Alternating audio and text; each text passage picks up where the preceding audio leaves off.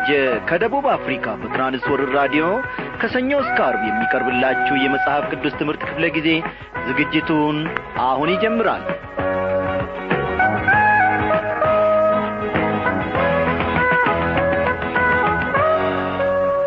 እንደምናመሻችሁ በጌታ የተወደዳችሁ ክብሯን አድማጮቼ በዛሬው ምሽት ክፍለ ጊዜ ጥናታችን ተከታታዩን የዕብራውያንን መልእክት ጥናታችንን ይዘንላችሁ ቀርበናል በዛሬው ምሽት ክፍለ ጊዜ ጥናታችን እግዚአብሔር አምላካችን እነሆ ለእኛም ለእናንተም ያዘጋጀውን መንፈሳዊ ማዳብረን እንመገባለን።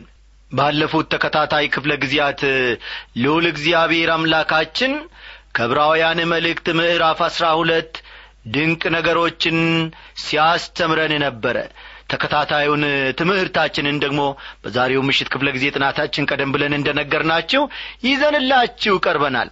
ይህንን ድንቅ ጌታ እግዚአብሔር አምላካችንን እስቲ እንዲህ እያልን በዝማሬና ሞጋክሰው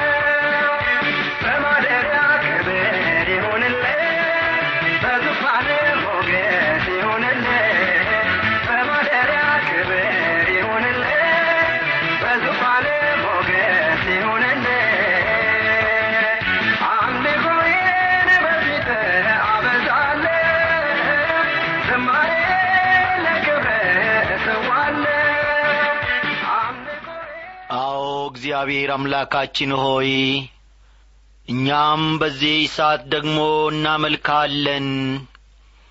አንተንም ተስፋ እናደርጋለን።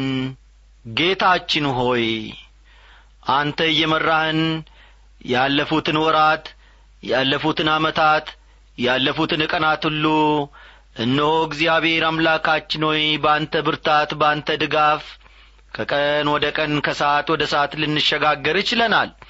የዛሬይቱን ቀን እንኳን ማየት የቻልነው ከአንተ ጌታዬ ቸርነትና በጎነት እንዲሁም ከምሕረት እየተነሣ ነው።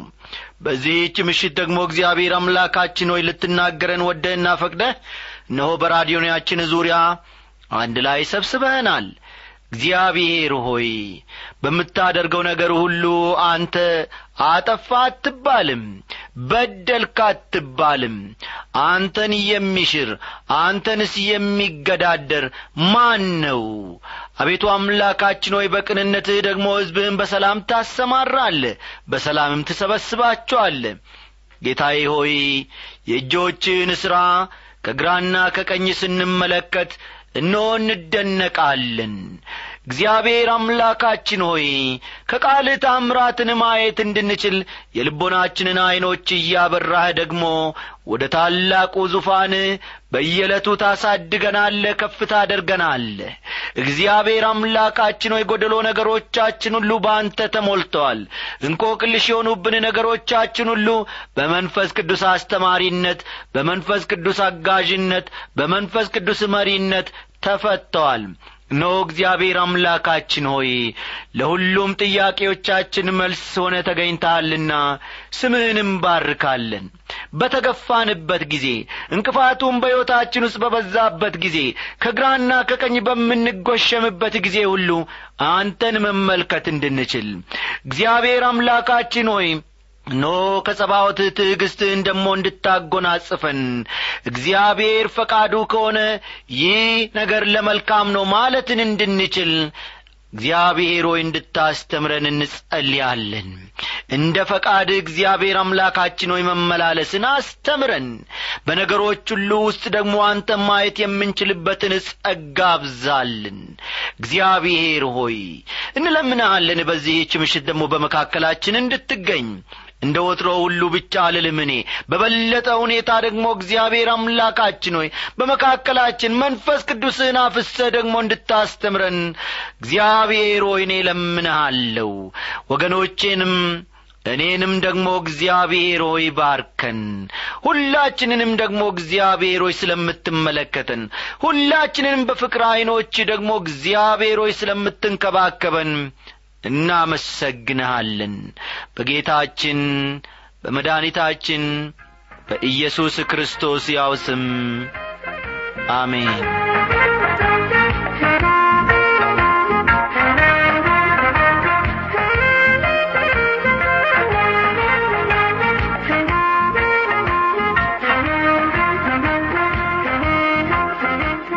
የተወደዳችሁ ክቡራን አድማጮች ባለፈው ክፍለ ጊዜ ጥናታችን እንግዲህ የጀመርነውን ትምህርታችንን ከዕብራውያን መልእክት ምዕራፍ አሥራ ሁለት እንቀጥላለን። ባለፈው ክፍለ ጊዜ ጥናታችን መጨረሻ ሰዓት ላይ አንዳንድ ጊዜ ለምንድን ነው መልካም ሰዎች ላይ ፈተና የሚበዛው? የሚለውን ሐሳብ አንስተን አንድ በአንድ ስንመለከት ነበረ ከሰባቱ ነጥቦች ውስጥ አምስቱን ተመልክተን ሁለቱን ለዛሬ ማሳደራችን የሚታወስ ነው። እስቲ መለስ ብለን ትምህርቱን ለማያያዝ ከመጀመሪያው ከቁጥር ስድስት እንጀምራለን እና መጽሐፍ ቅዱሶቻችሁን ገለጥ ገለጥ አድርጋችሁ የዕብራውያን መልእክት ምዕራፍ አሥራ ሁለት ከቁጥር ስድስት እስከ ስምንት ያለውን ተመልከቱ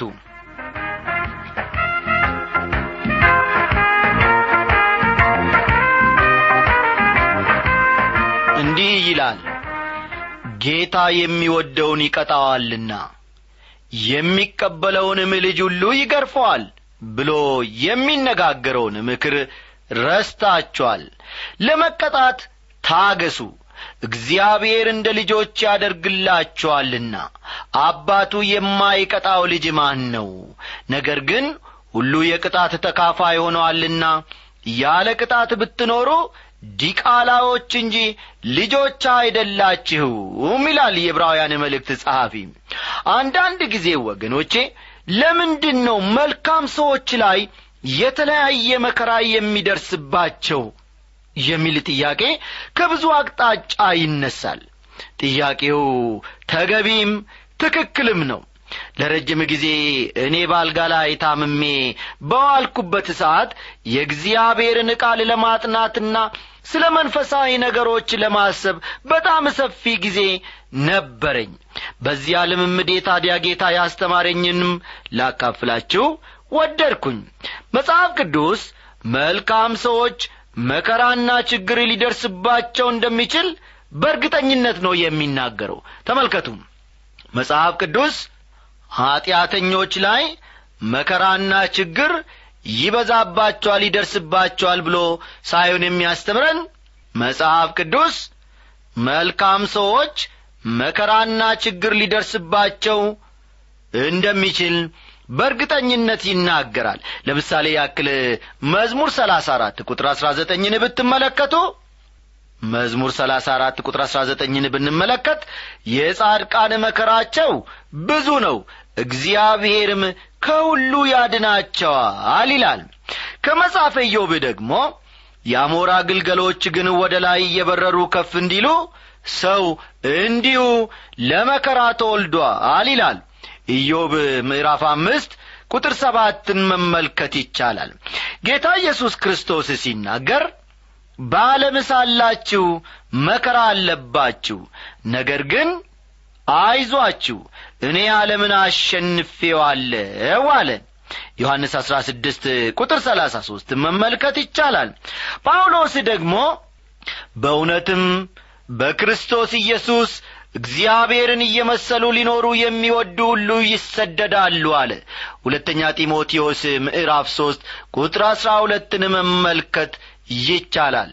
ሁለተኛ ጢሞቴዎስ ምዕራፍ ሦስት ቁጥር አሥራ ሁለት እንግዲህ ለምንድን ነው መልካምና እግዚአብሔርን የሚወዱ ሰዎች መከራ የሚደርስባቸው የሚለው ጥያቄ ቀላል መልስ ያለው ጥያቄ አይደለም ወገኖቼ። ቅዱሳት መጻሕፍት እንደሚነግሩን ከሆነ የእግዚአብሔር ሰዎች በሰባት ዋና ዋና ምክንያቶች ይፈተናሉ ይጐሰማሉ ወይንም ደግሞ መከራም ሊደርስባቸው ይችላል። አንደኛ እንደ እግዚአብሔር ልጅነታችን የተለያየ መከራና ችግር የሚደርስብን በራሳችን አላዋቂነት ወይም ኀጢአት ሊሆን ይችላል። እንግዲህ ይህንን ክፍል ፈጠን ፈጠን ብዬ ያነበብኩት በትላንትናው ምሽት ክፍለ ጊዜ ጥናታችን ስለ ተመለከት ነው ነው ምናልባት ጌታ መንፈስ ቅዱስ በዛሬው ምሽት ደግሞ የሚያስተምራችሁ አዳዲስ ሰዎች ልትኖሩ ትችላላችሁና ፈጠን ፈጠን እያላችሁ ነጥቦቹን ለመያዝ ሞክሩ። ልድገምላችሁ።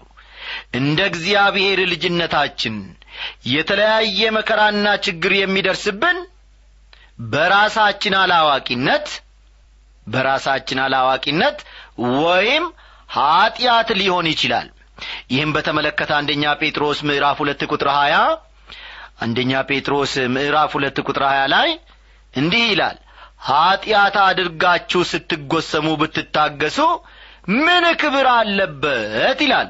እንግዲህ በራሳችን ጥፋት የሚደርስብን መጐሰም አለ ማለት ነው። አስተዋላችሁ አይደል? ስንበድል ስናጠፋ የሚደርስብን መከራ የሚደርስብን ፈተና የሚደርስብን መጐሰም አለ ማለት ነው። እንዲህ ያለው መከራ ምንም የሚያስገኘው ጥቅም የለም። ሁለተኛው ነጥብ ደግሞ አንዳንድ ጊዜ መከራ የሚደርስብን ወይም ፈተና የሚደርስብን ለእውነትና ለጽድቅ በመቆማችን ሊሆን ይችላል። ፈጠን ፈጠን በሉ። ለእውነትና ለጽድቅ ለእውነትና ለጽድቅ በመቆማችን ሊሆን ይችላል። ለእውነት ለጽድቅና ለፍትሕ የምንቆም ከሆነ የተለያየ ችግር ይደርስብናል። ይህን በተመለከተ ብዙዎቻችን ምስክርነት መስጠት እንደምንችል አስባለሁ።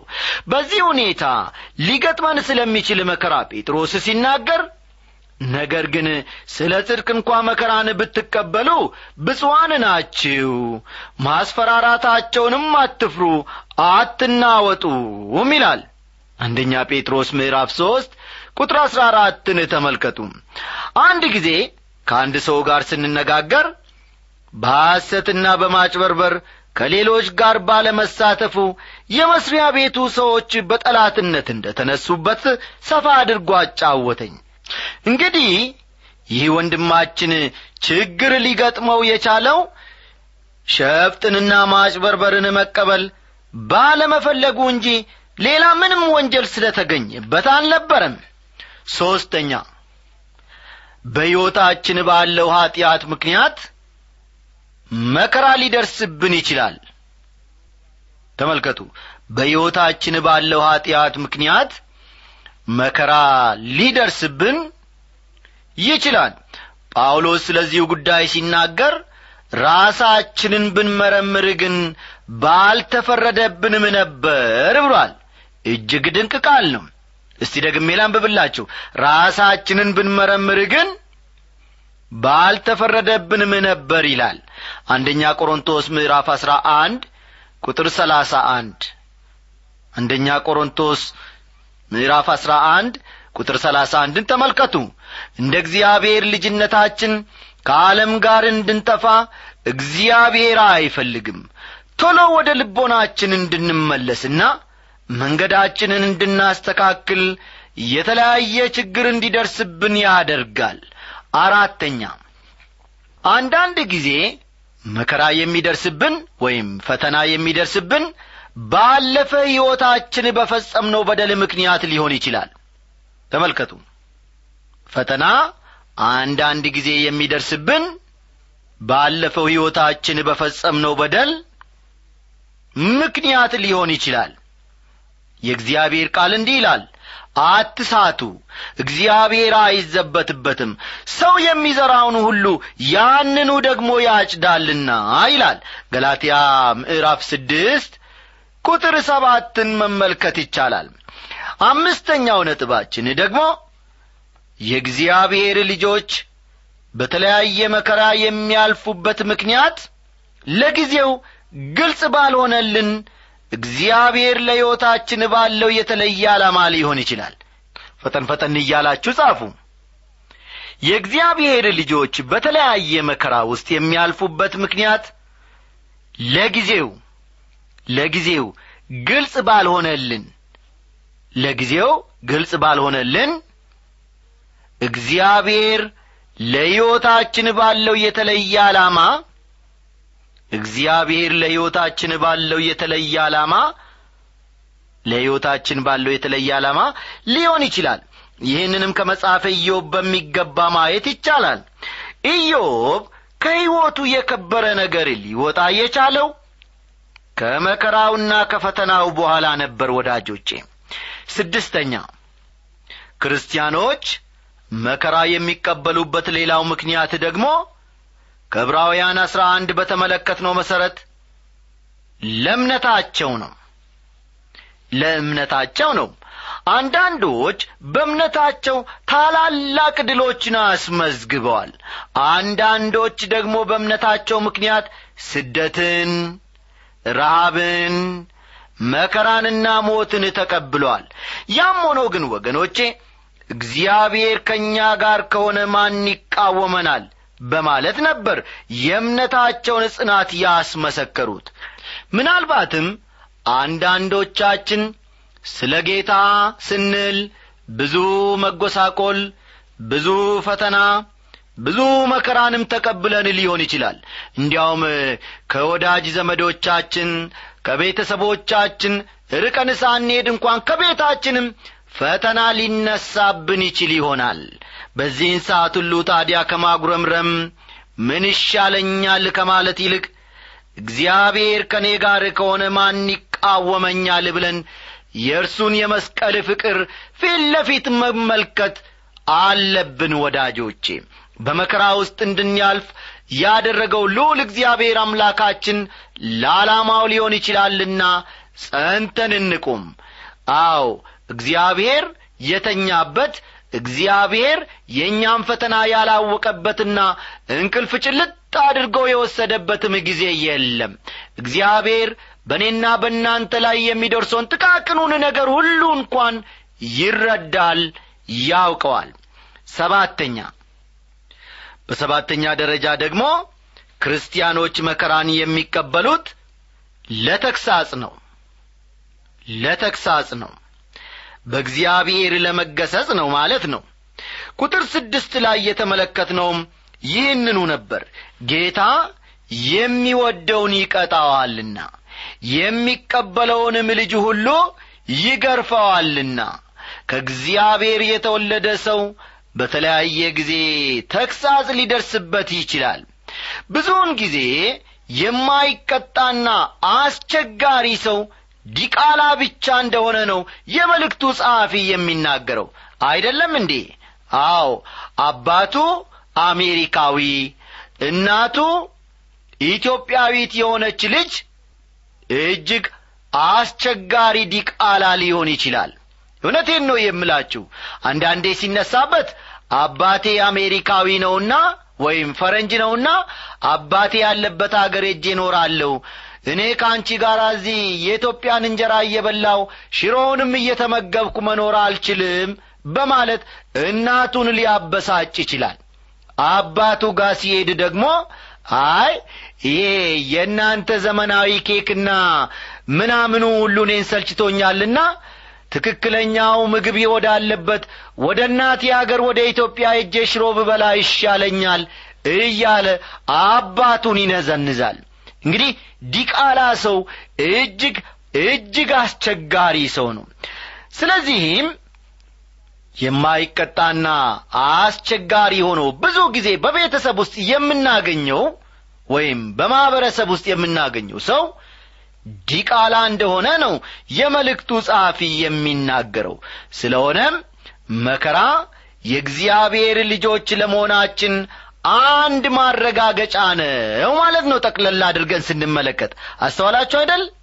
አው መከራ ወይም ፈተና ወይም መጎሰም የእግዚአብሔር ልጆች ለመሆናችን አንድ ትልቅ ማረጋገጫ ነው ማለት ነው እግዚአብሔር የተመሰገነ ይሁን። ወዳጆቼ ስትገፉ ስትፈተኑ በተለያየ ዐይነት መከራ ስትጐሰሙ ደስ ይበላችሁ። ኢየሱስ ክርስቶስ ከእናንተ ጋር ነውና። ቁጥር ዘጠኝን ተመልከቱ። ከዚህም በላይ የቀጡን የሥጋችን አባቶች ነበሩን። እናፍራቸውም ነበር። እንዴትስ ይልቅ ለመናፍስት አባት አብልጠን ልንገዛና በሕይወት ልንኖር በተገባን ይላል። የመናፍስት አባት ለሆነው እግዚአብሔር ተገዙና በሕይወት ኑሩ ይላል የዕብራውያን መልእክት ጸሐፊ። የሥጋ አባቶቻችንን ቅጣት መቀበላችን ለጊዜውም ቢሆን ጠቅሞናል። የእግዚአብሔርን ተግሣጽ መቀበል ደግሞ ለአሁንና ለዘላለም ሕይወት ይጠቅመናል ሲል አበክሮ ወይም አጠንክሮ ይናገራል ቁጥር አስር። እነርሱ መልካም ሆኖ እንደ ታያቸው ለጥቂት ቀን ይቀጡን ነበርና እርሱ ግን ከቅድስናው እንድንካፈል ለጥቅማችን ይቀጣናል ይላል። ቃሉ ከቅድስናው እንድንካፈል ይላል። እግዚአብሔር ካልገሰጸንና አካሄዳችንንም ከእርሱ ጋር እንድናደርግ ካላስተካከለን በቀር ከእርሱ ጋር ያለን ኅብረት የሚጠበቀውን ያክል ፍሬያማ አይሆንም ማለት ነው። ቁጥር አሥራ አንድ ቅጣት ሁሉ ለጊዜው የሚያሳዝን እንጂ ደስ የሚያሰኛ አይመስልም።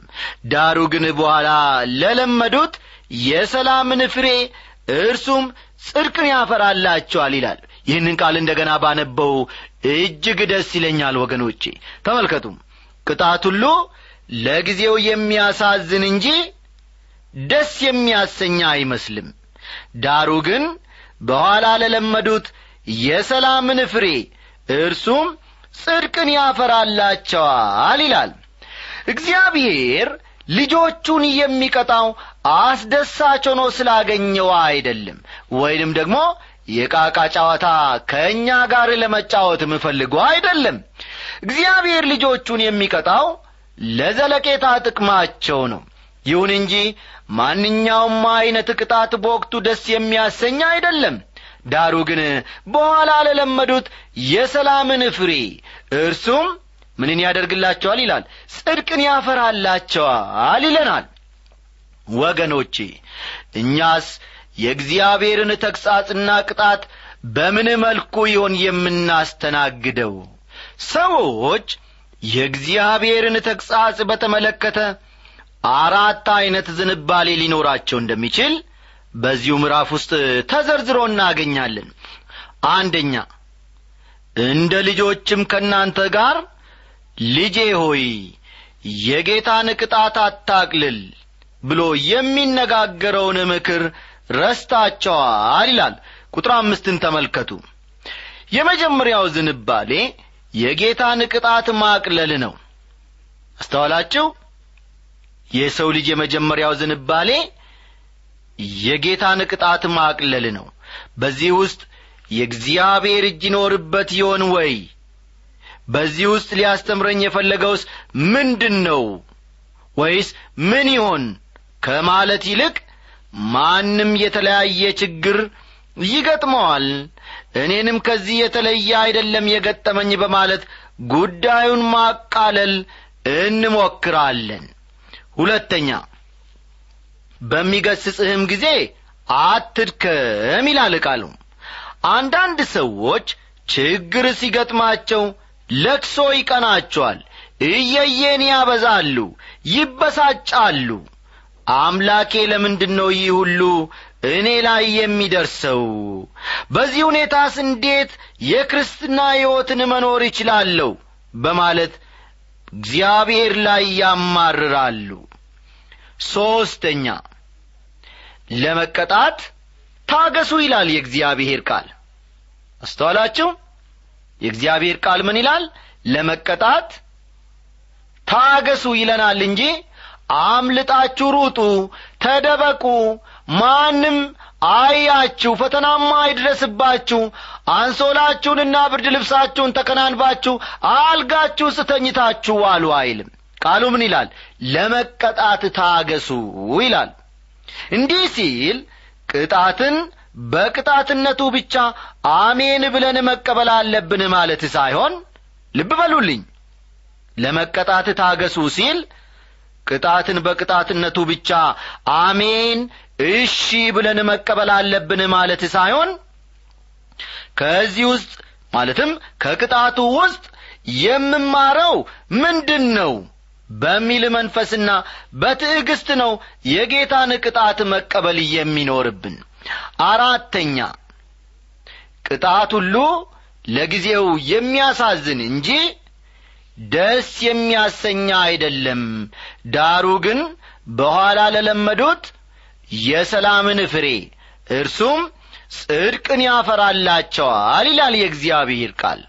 አንዳንድ ጊዜ የጌታን ቅጣት የምንቀበለው በሐዘንና በመቈዘም ሊሆን ይችላል። በመሠረቱ ወገኖቼ ቅጣት ሲባል አስደሳችም አይደለም። አይደለም እንዴ? አዎ። ሆኖም ከቅጣቱ በኋላ ጌታ መልካምን ድንቅን ነገር እንደሚያደርግልን በማመን የጌታን ቅጣት መቀበል ይኖርብናል። እግዚአብሔር አምላካችን ይህንን የሚረዳ ይህንን የሚያስተውል ልቦናን በውስጣችን ይፍጠርልን።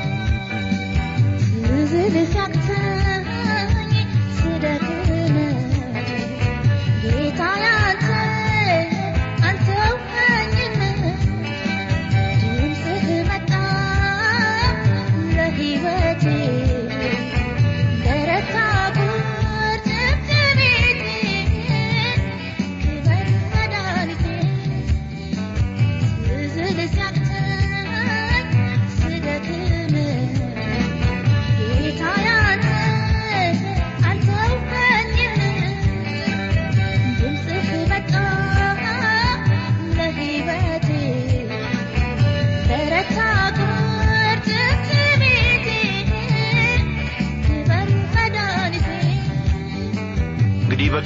የተወደዳችሁ ወገኖቼ የዛሬውን ትምህርታችንን እዚህ ላይ አበቃን።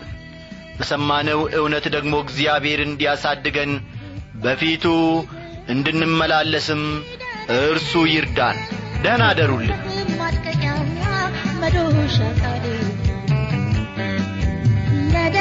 አጥንት ሕይወት ይሰጣል ያቆማል ስዝል ሲያቅተኝ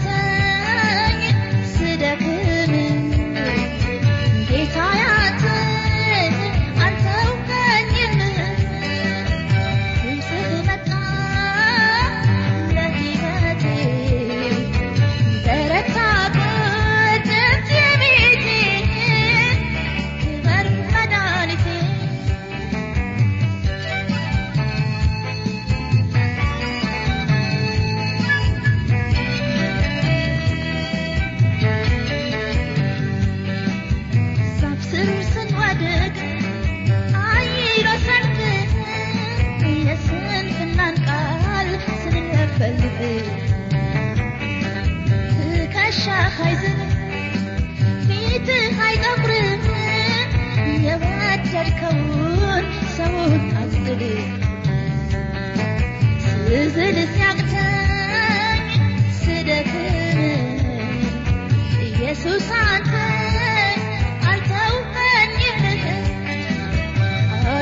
መጣ